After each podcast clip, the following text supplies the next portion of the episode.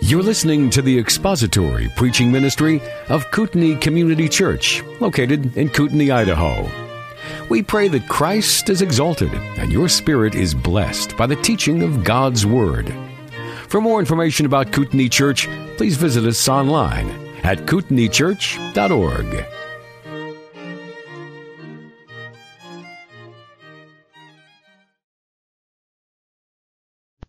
And now will you turn back to John, the Gospel of John, chapter 15. No, I'm kidding. 16. Some of you are doing the math. I got to the end of chapter 15 last week. Plus one verse, that would be chapter 16.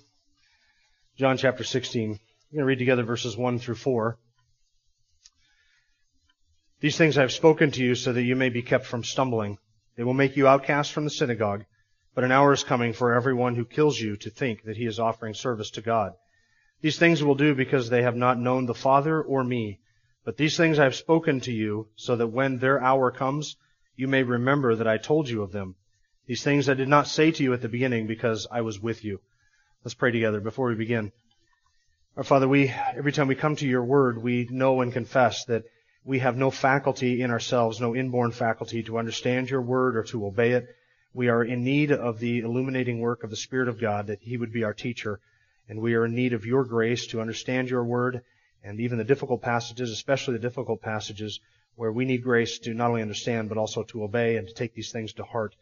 And so we pray for your assistance during this time and that you would incline our hearts to your word.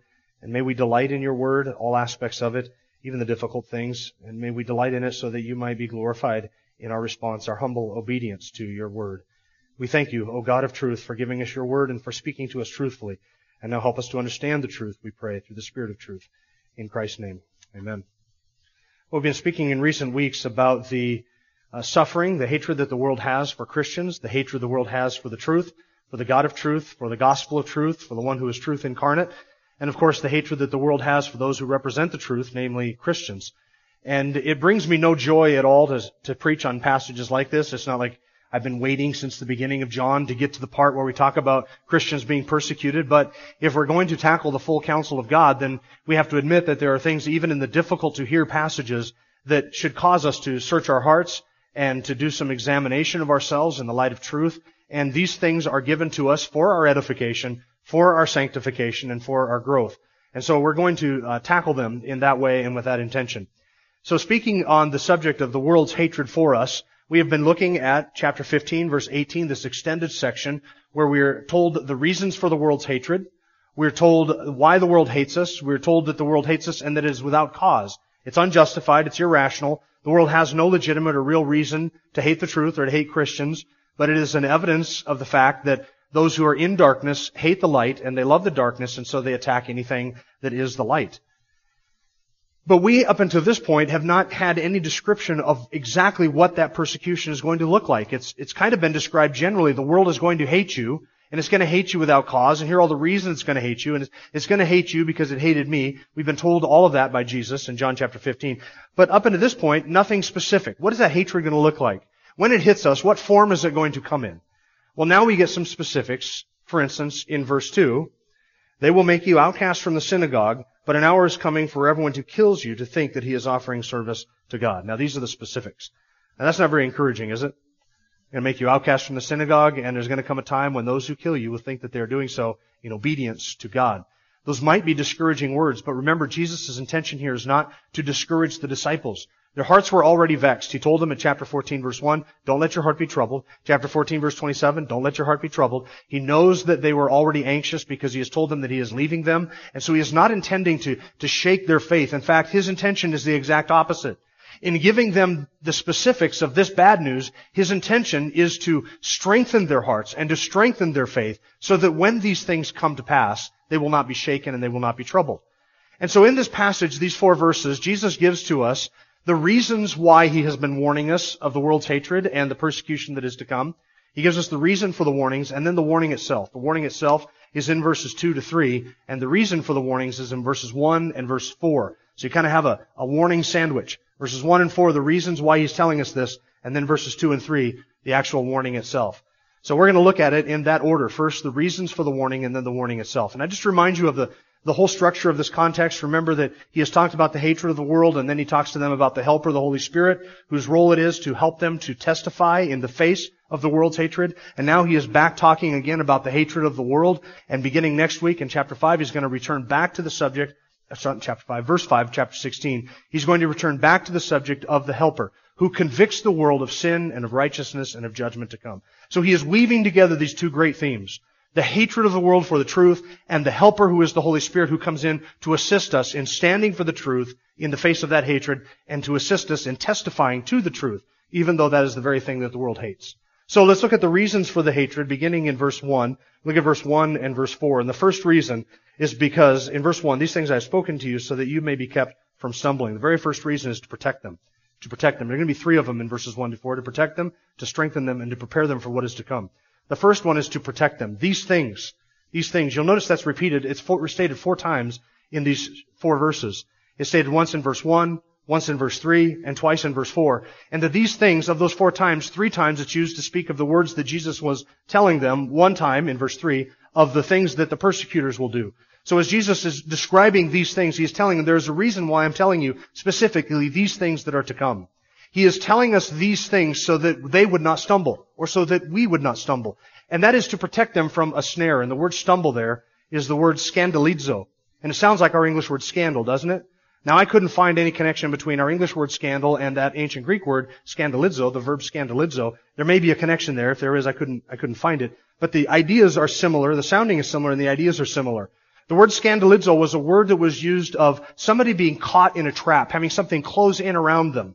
And it was used to describe, in a literal sense, it was used to describe a bait stick. Something you would put in a trap to lure somebody into the trap so that they would be caught in it. Figuratively, it is used as here to describe being caught in something unawares, to stumble into something, and to suddenly realize you've been trapped by something. That's the word scandalizo. And it always had the idea of being caught suddenly, unaware, you didn't see it coming. And so as Jesus is telling them, the disciples, he's, these things, he is saying, I'm telling you these things so that you might not be caught in this trap. What trap? I'll explain the trap to you in just a second. But the purpose of him telling them these things, and thus telling us these things, is so that we might not stumble into the very thing that would cause our undoing, that we might not be caught in the trap. And the trap is the trap of, of false expectations. I think that's exactly what Jesus is describing. I don't want you to stumble into this. You see, if you expect that by following me in the days and weeks and months ahead, that this is going to mean your, mean your peace and your prosperity and your ease and your comfort, and then when tribulation and t- trials and difficulties and persecution comes, guess what happens? all of a sudden we are overcome by doubt and disillusionment and despair. Why? Because our false expectations have not been met. And even at this moment, the disciples had all kinds of false expectations. They had just less than a week earlier from this night, they had walked into the city of Jerusalem with Jesus riding on a donkey to the singing of the crowd, singing, Hosanna, blessed is he who comes in the name of the Lord, the Son of David.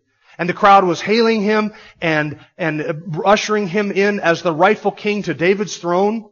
The disciples at this moment did not expect that within 24 hours they would be laying their master in a tomb. They didn't expect that. They didn't expect opposition from the world. They expected the overthrow of the world. They were following somebody that they believed to be the son of David, the one who would establish the long-awaited messianic Davidic kingdom. And for the disciples, as those who were closest to him, this would mean not tribulation and trials and persecution. For the disciples, this would mean comfort and ease and prosperity and peace.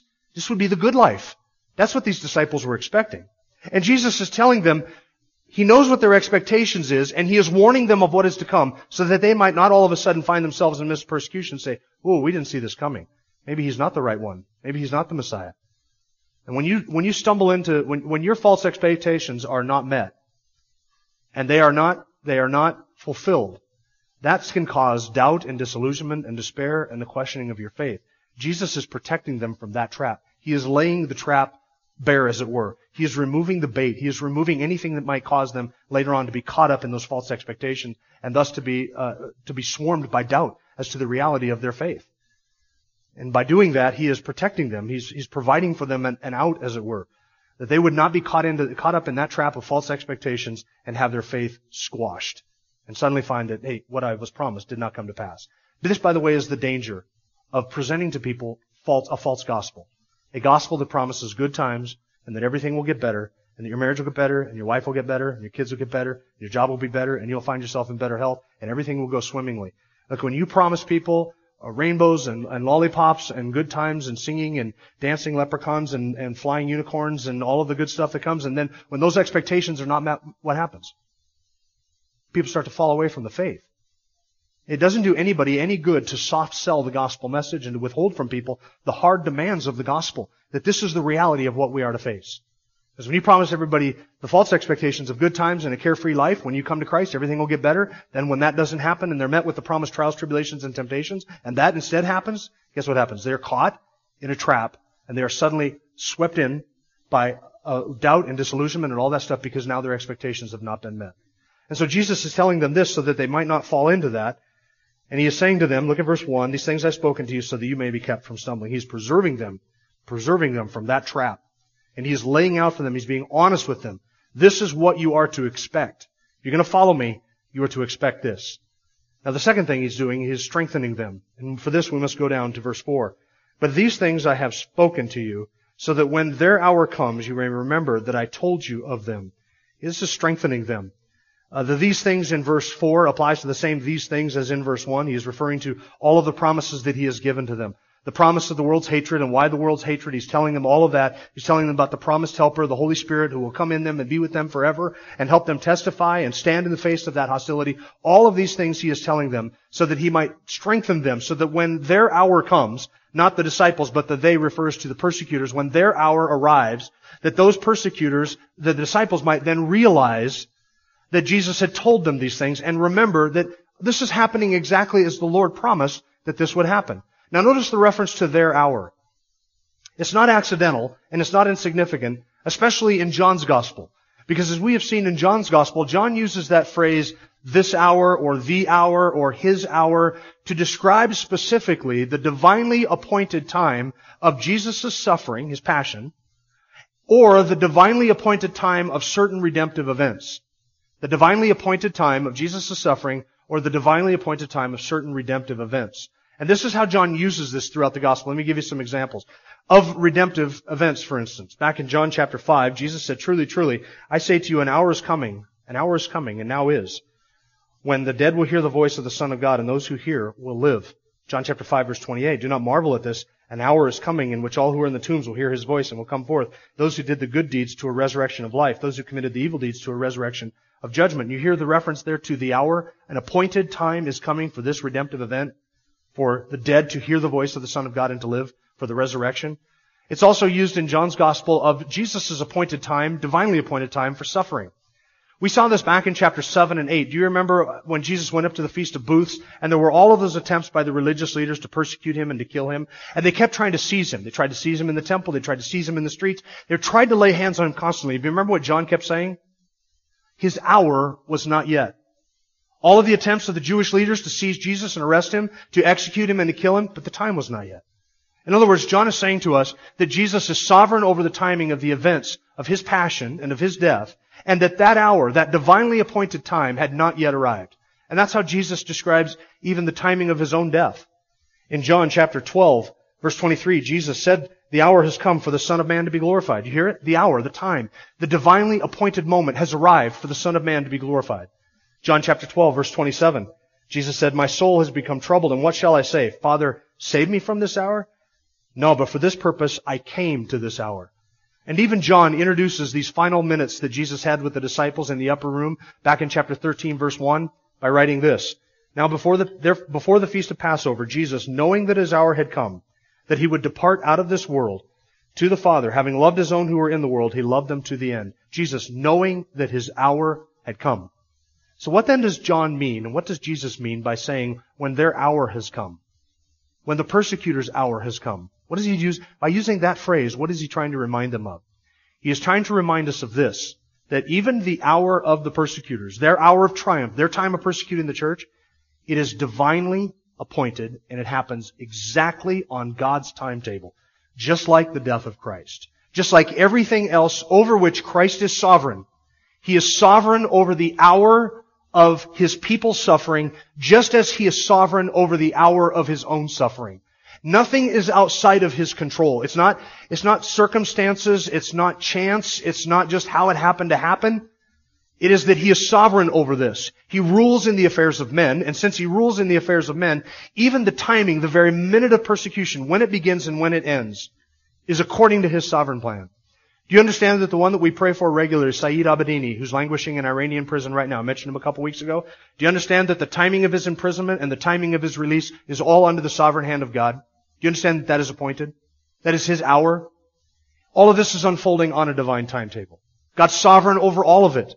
And just the reference to the timing of the persecutor, it is Jesus' way of saying, look, your hour, my hour, none of this is outside of his control. Their hour will come. And it reminds us that all of this is unfolding on a divine timetable. Persecution, if it comes to this nation in any form, it will not come one minute early and will not come one minute late.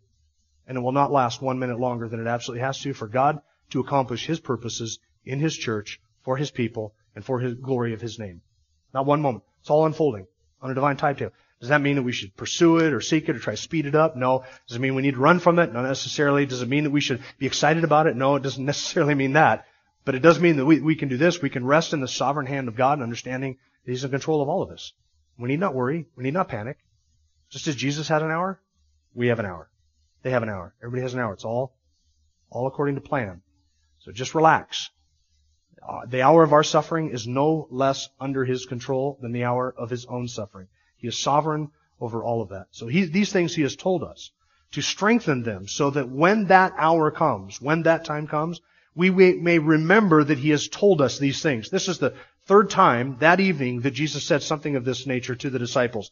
When he says to them in verse 4, These things I have spoken to you so that when their hour comes, you may remember that I told you of them.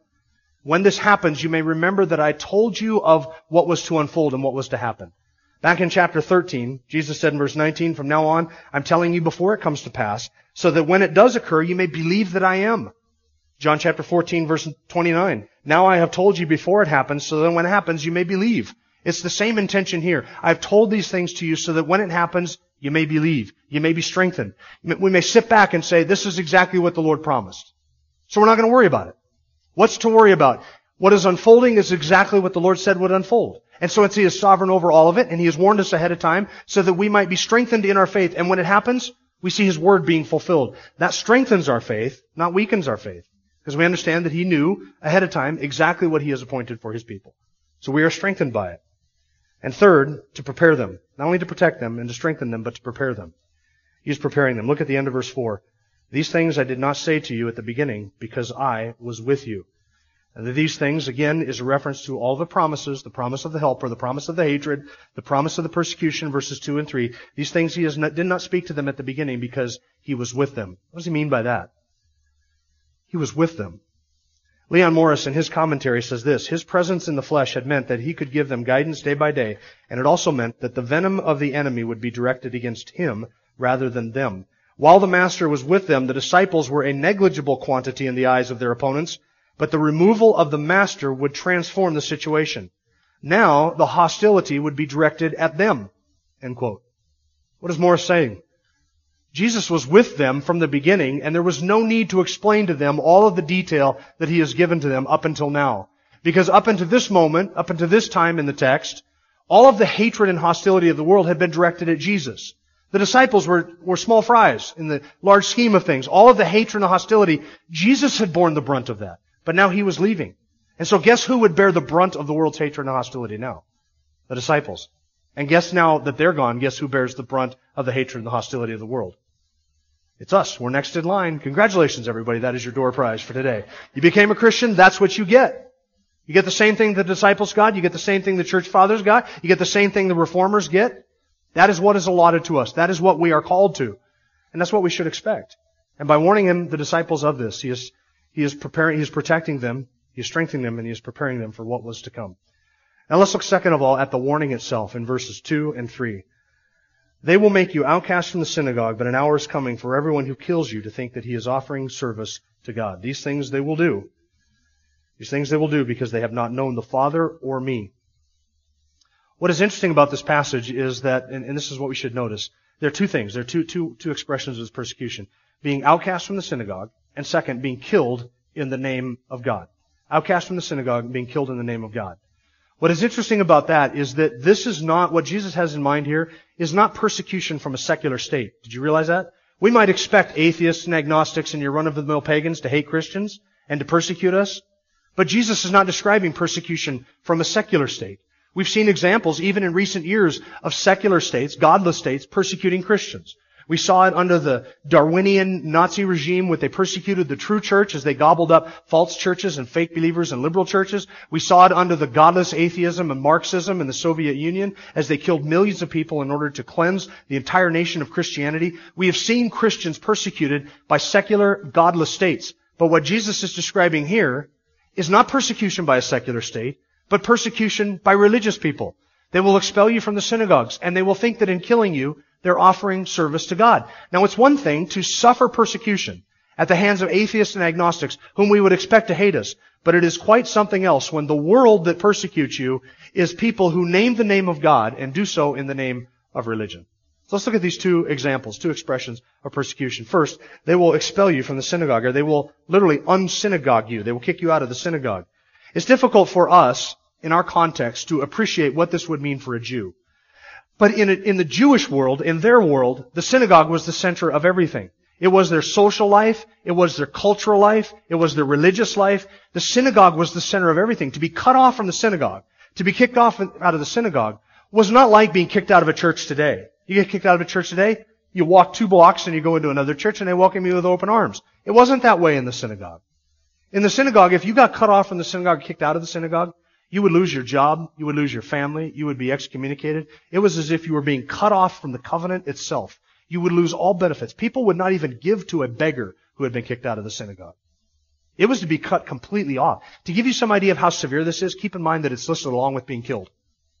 You can be kicked out of the synagogue, and you're going to be killed. It's not like Jesus says you're going to be invited over for coffee and you're going to be killed. These two things are very close in the Jewish mind. To be completely cut off from all, all forms of sustenance and all forms of help and all cultural, social, and spiritual life. And this is exactly what we saw the, the, the apostles uh, receive for their faith in Christ. You get some idea, by the way, of the seriousness of this. Do you remember back in chapter 9 we talked about this with the man who was born blind? Do you remember the man born blind? And Jesus healed him and then the Pharisees brought him in? And they brought his, his family and his mom and dad, and they said, is this your son whom you say was born blind? How is it that he now sees? And mom and dad threw Junior under the bus and said, look, we know he was born blind. This is our son. How he sees, we don't know. Who healed him, we don't know. Those were lies. They knew, but they didn't want to confess Christ openly. Why? Because chapter 9 verse 22 says, his parents said this because they were afraid of the Jews. For the Jews had already agreed that if anyone confessed him to be the Christ, he was to be put out of the synagogue. And that's exactly what they did with the young man. He came in, they brought him in, and he schooled these Jews in theology and lessons of history and all of that good stuff. And they got so upset that they unsynagogued him. They kicked him out. And they cut him off from the synagogue. Why? What had that blind man done? All he had done is lived his entire life under the stigma of being blind because of either his, his sins or his parents' sins. And now he was hated by the religious leaders. Why? Because he had been healed and he had been healed by Christ and he could not deny what he knew to be true. That is being hated without a cause. And they kicked him out of the synagogue. And then Jesus found him and revealed himself to him, and he worshiped the Lord Jesus Christ for that. That is how serious it was to be cut off and cut out of the synagogue. Peter and John experienced this. They were persona non grata in their day. The only experience they had in synagogue was being drug in and beaten and cha- and, and uh, threatened and told not to preach anymore in the name of Christ. They were kicked out. They didn't. The early Christians didn't meet in synagogues. They met in the temple daily, and they met in houses. House to house is how they met. That's how they spent their time. Why? Because they didn't go to the synagogue. You say, but Paul went into the synagogue. Yeah, guess what? Only long enough for them to figure out what he was preaching, and then they ran him out on a rail. He was constantly being kicked out of the synagogue. Christians were unsynagogued. They were kicked out. So the, the expressions of this in our modern day would be something similar to you being ostracized entirely from your business community, your cultural community, because of the stand you take. And do you understand that this is exactly what is happening Christians in our own day, in our own culture? We are being increasingly marginalized because of our position on all kinds of different moral issues and ethical issues and religious issues. Because we believe that Jesus Christ is the only way to God, that is enough to marginalize you in today's postmodern pluralistic society. And because we believe in God's definition of marriage, that is enough to marginalize you in today's postmodern uh, uh, multicultural society. And so Christians are continually being marginalized. Even politics. You realize there was a time in this country 200 years ago when you had to believe in the Bible as the inspired Word of God, and you had to profess faith in the triune God revealed in the pages of Scripture to hold any office. You could not be elected dog catcher if you were not an elder in your church, almost. Today, you realize that we're not far away from people saying eventually that if you're a Christian and you believe Scripture is true and you profess faith in the triune God revealed in Scripture, you are too stupid and incompetent to hold public office in this nation. We are a hair's breadth away from that. We're being marginalized. We're being pushed to the outside. They don't want you in academia. They don't want Christians as presidents of, of colleges and universities or on faculty at a college or university. They don't want you there. They, you, you almost can't be a Christian. You almost can't be a president of some Christian universities as a Christian nowadays. That's how bad it has become. That's how bad we're being marginalized. We're pushed to the outskirts. We're going to be, we're going to be cut off from society and culture, as it were. We've already gotten to the point now where, and I'm not just trying to get on a, a political rant. This is not a political rant. This is a recognition of what is in the text. We're at a point now where, as a Christian, if you do not want to lend your business, your private property, your time and your talents and your treasure to promote something that you believe to be morally objectionable, that you are labeled a bigot, you're run out of business, you are fined out of business, your property is seized. Why? Because you refuse to affirm every form, any form of depravity or wickedness that other people want to force you to celebrate. And so now we're being pushed out of that. There's going to come a point where Christians are not even be able to do business anymore. Why? Because we cannot affirm something that God says is an abomination. Or we cannot affirm something that we believe to be morally objectionable. That's the modern example of what the disciples faced. And by the way, if it happens to us, we're not the first, and we're not the only. Right? As Peter said in 1 Peter chapter 5, these sufferings are being accomplished by your brethren all over the world. So that's the first example. You will be unsynagogued. Second, more good news. They will, they will kill you thinking that they are offering God service by doing so. They will kill you thinking that such is service. And the word is used is, is really religious worship or religious service to God. They would kill the apostles. Now, out of the twelve apostles, these twelve men, one of them, Judas, died, and then he was replaced by Matthias. Out of those twelve men, eleven of those twelve, as far as we know, were all martyred for their faith. John, the author of this gospel, is the only one that we believe to have lived uh, and, and, died of old age in exile, but not as a martyr. He wasn't killed for his faith. He just died uh, from old age in exile. And even Paul himself was executed for the faith. So this is a description and an accurate one of what the disciples faced uh, for their faith in Christ. And can you think of, in terms of your new, own New Testament, can you think of an example from the New Testament of somebody who killed Christians in the name of God, thinking that they were offering God service? A glaring example would be Saul of Tarsus, right? Acts chapter 8, he was instrumental in having Stephen stoned, illegally arrested and drug out there, and Stephen gave his testimony in Acts chapter 7, and he had Stephen stoned, and it was an illegal trial entirely, and they, they killed Stephen for blasphemy when it wasn't blasphemy at all. And all the charges were supposedly in defense of the truth. And Saul was there, standing there while they put the garments at his feet, and he held them and he oversaw that whole thing. Acts chapter 8 verse 3 says that he began ravaging the church. The word ravaging there is a word that means to attack and to shred to pieces. It's a very unique word, but it's a very vicious and graphic word that would be used to describe a, a wild animal tearing apart a carcass. He began ravaging the church, entering house after house and dragging off men and women, and he would put them in prison. What was Paul's motivations? Was he just a bloodthirsty man who liked violence for the sake of violence? No, he wasn't. He describes his motivations in Galatians chapter 1 verses 13 and 14 when he says, you've heard of my former manner of life in Judaism, in his religion, in Judaism, how I used to persecute the church of God beyond measure and tried to destroy it. And I was advancing in Judaism beyond many of my contemporaries, among my countrymen, being more extremely zealous for my ancestral traditions. Saul of Tarsus thought he was offering God service by killing Christians. He was convinced of that. That was his life. He gave himself to that. Why? He thought it was an act of worship to the triune, not triune God. He thought it was an act of worship to his God to kill Christians because of that blasphemer, or at least what he deemed to be a blasphemer, Jesus of Nazareth. And so he killed Christians in the name of God and of offering God service. It's also happened throughout church history. J.C. Ryle, in his commentary on John, reminds us of this. Quote, the pages of history tell us what horrible crimes have been committed by the Popish Inquisition. The annals of our own country inform us how our holy reformers were burned at the stake for their religion by men who professed to do all that they did for out of uh, did from zeal for pure Christianity. The persecutions carried on in Spain and Portugal and France and England by Romanists against Protestants are painful examples of the same thing. Jan Hus, John Wycliffe, John Tind- or William Tyndale, uh, John Bunyan, those men were not killed by secularists. They weren't killed by atheists and agnostics. They weren't killed by run-of-the-mill pagans. They were hunted and persecuted and burned at the stake by whom? Religious people. Doing what they did in the name of pure Christianity. Modern examples. Now I have searched the internet all week long, and I cannot come up with a single example of Christians being killed in the name of religious extremists anywhere. And I've looked all over. I've looked at news websites. I've scoured the internet. I, and you know me. I usually have something to say about everything, but I cannot come up with a single example of Christians being killed in the name of God anywhere. Now I know that one of you, maybe two of you, are thinking, Islam? ISIS? But that just shows how religiously bigoted and Islamophobic you are and how you do not appreciate multicultural diversity that you would think that that is indeed their motivations. You cannot possibly truly know the motivations of what the, they do. Now, the fact that they scream Allahu Akbar while they sever the heads of Christians from their bodies, that is no sure indication at all as to what their religious motivations might be.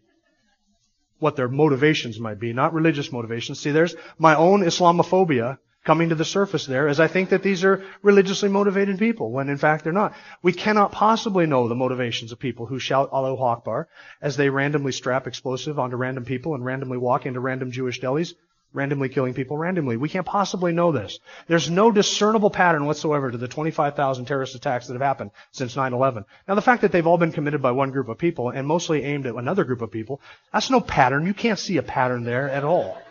Mostly we might say that it's probably economic. It's because they don't have jobs and universal health care that they do these things, and if they only had jobs, they wouldn't attack people like this. And we all know what this is like, right? You remember back in the Reagan, not Reagan administration, the Carter administration when jobs were low and, and hard to come by and the long hot days of summer when you had nothing to do, you just dropped explosives to yourself and walked into Jewish delis and killed people. And then the Reagan administration came along and jobs were more plentiful and you gave that up for something else, right? You cannot possibly know the motivations of people who do that. So since we do not have any modern examples of people killing Christians in the name of God, we just have to move on to verse 3, which reads, These things they will do because they have not known the Father or me. Now I want you to notice how the, the, the motivation, the intent of those who persecute in the name of God is completely opposite of reality. They think that they are offering God service. And what is really happening? They don't know God at all. They're not even in a position to serve God. They do not know the one true God. They do not know His Son, the Lord Jesus Christ. They are benighted, they are in darkness, and those who kill people in the name of God worship demons. That is the reality. They worship demons. Not only are they not serving God, they do not even know God. They are not rightly related to God in the least. These are not men who worship the same God, but have just a little bit of a different way of sort of approaching that same God. These are men who worship demons. That is not the same God that we worship. These are not men who are rightly related to God, but they just need a little bit of information to kind of reform them to where we are at. They do not know God at all. The divide between those who know God and those who do not know God is an infinite divide. And these men are completely on the other side of it, which means that they are benighted, they are in darkness, they love darkness, they hate the light, they do not want to have anything to do with the light, and all they want to do is extinguish the light. And so in the worship of their false God and in the worship of their idols, idols and of their demons, they persecute and kill and chase after those who belong to the one true God. They do not know the Father and they do not know the Lord Jesus Christ. And what do we draw from all of this? Let me offer you a couple of things.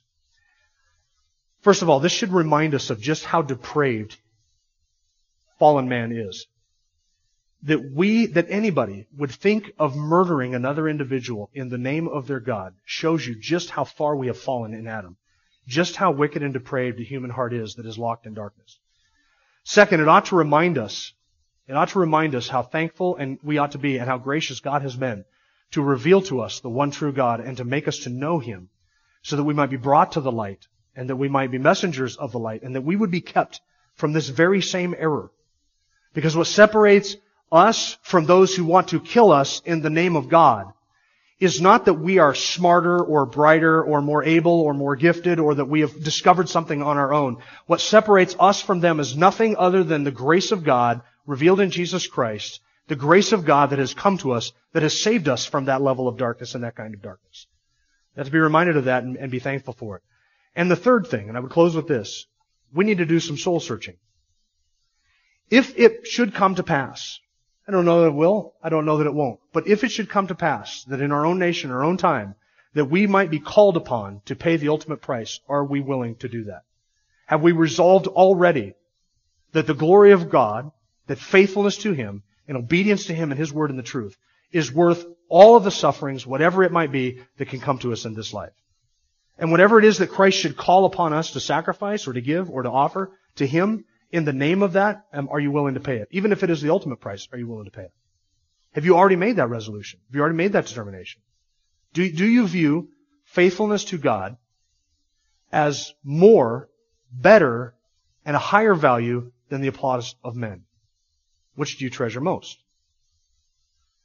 Now, maybe, maybe we face persecution in our own day. Maybe we don't. Uh, maybe the, the turmoil around us is nothing more than just a bump in the road in an otherwise peaceful existence uh, in our own nation for that will last for another 200 years. I don't know that. Maybe these are the harbingers of something that is horrible yet to come. We don't know that. But we have to ask ourselves when we read script, passage of scripture like this, am I willing to pay that price? Do I view faithfulness to Jesus Christ as greater than the applause of men? And am I willing to pay that ultimate price? By the grace of God, my hope and desire would be that everybody in this room would be able to do that. That everybody would be able to say, that I do value that more than anything else. We have to get to a point where we are resolved to say that my faithfulness to Christ, my love for Him, that is my highest aim, that is my greatest good, and that is my single non-negotiable. And then I can say with Paul, we can all say with Paul, that the sufferings of this present age are not worthy to be compared with the glory that's to be revealed in us and to us. We can change every, we can exchange everything in this kingdom of dirt that we have for what Christ is going to offer to those who are faithful to Him. And it is a great exchange. Let's pray. Our Father, we thank you for the solemn reminders of Scripture, even difficult passages like this that remind us of what it may cost us to follow Christ. And it is my great desire that all of us, by your grace, would be able to say that you are more precious to us, that Christ is more precious to us than anything that this world has to offer. May we constantly be willing to exchange the applause of men for the favor of you, our great God. We want to honor you. We want to obey you. We want to love you. We pray that all that we have considered here this morning might serve to strengthen us in our resolve to do that very thing. That you would be glorified through us. That is our desire. Keep that as our singular aim and our highest good and our one non-negotiable, to obey and to love you. We trust you. We know that all things are under your sovereign hand and that whatever you have appointed for your people will happen right on time according to your plan for our good, for your glory, and for the expansion of your kingdom and your great name. And so we pray that it might be so. Whatever you have determined to be good, may we see it as good and may we embrace it in loving obedience to you. In Christ's name, amen.